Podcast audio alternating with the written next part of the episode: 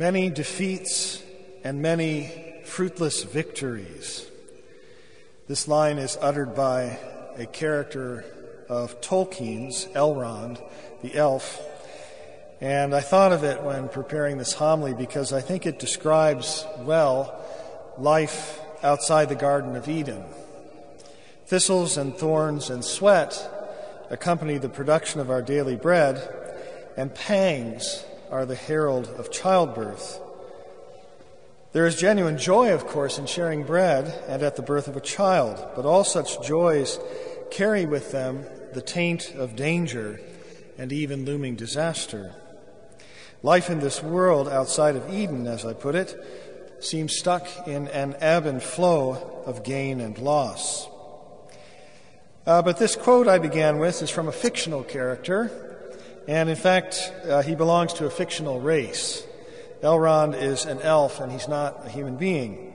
And this is significant for understanding what Tolkien is getting at, and he's writing as a good and faithful Catholic in his novels.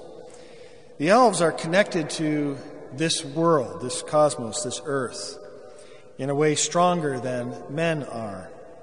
Men have a peculiar quality of looking at things symbolically and not just literally. And that's to say that human beings see, or at least have the ability to see, the spiritual behind the material.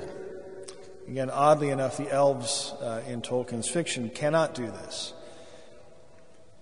Man yearns to commune with something beyond what appears to his senses and he yearns to get out of the cycle of defeats and fruitless victories, whereas the elves lack this imagination.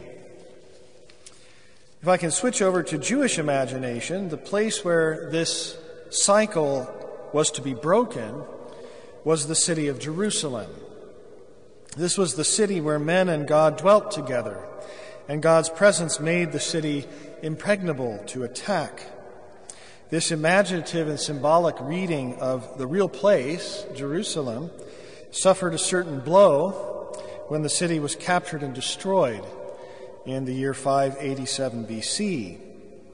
And it fell to the prophets to explain how could this happen if this is where God dwells.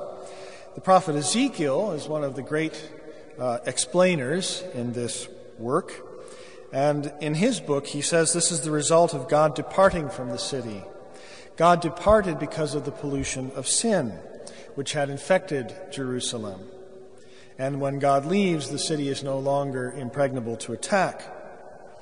And as a result of this, Ezekiel concerns himself greatly with the moral improvement of the Jewish people after the exile, which happens at this time, and also with ritual exactitude in God's temple and the worship of God. And he was certainly onto something, but again, on the literal level, he's on to something. And whatever success of his program, it was, or as it turned out to be, another fruitless victory. In a way, because Jerusalem was to fall again in the 70 AD this time, and the temple this time would not be rebuilt. The problem, as I see it, is that this reform program, and by the way, uh, the second part of Isaiah contains a certain critique of Ezekiel, uh, the, the problem with this reform program is that it can be taken too literally. Uh, and that's why we, can, we keep the book of Ezekiel in the Old Testament, because we read it spiritually. We can also take Jerusalem itself too literally and not see it symbolically. Because in order to break the cycle of defeat and fruitless victory, this requires a getting outside of this world. It requires an inbreaking from another place, another world and the establishment of a sinless and faithful Jerusalem, one that will not fall, requires the action of God's Holy Spirit. And we say that this action occurs in the conception of the Virgin Mary and her preservation from the effects of sin that pervade this world. Mary is both in this world, but also a harbinger of the world to come. And as such, she is the fitting dwelling place of God's Son. She is the mother of all who are translated out of this world at the sacrament of baptism, the sacrament that removes sin and grafts each of us into the spiritual Jerusalem. As such, gone are the days of fruitless victories, and in their place we have the abundantly fruitful defeat of the cross, what Tolkien again calls eucatastrophe, the beneficent disaster of God's death. This death ushers in the era of the Holy Spirit, this time, this end time in which we live now, in which we, the baptized, genuinely can step outside of the numbing cyclicity of the passing world and pass over spiritually to the communion of saints. All of this is heralded in today's solemnity, which is a fitting prelude to the celebration of the Incarnation in just a few weeks' time.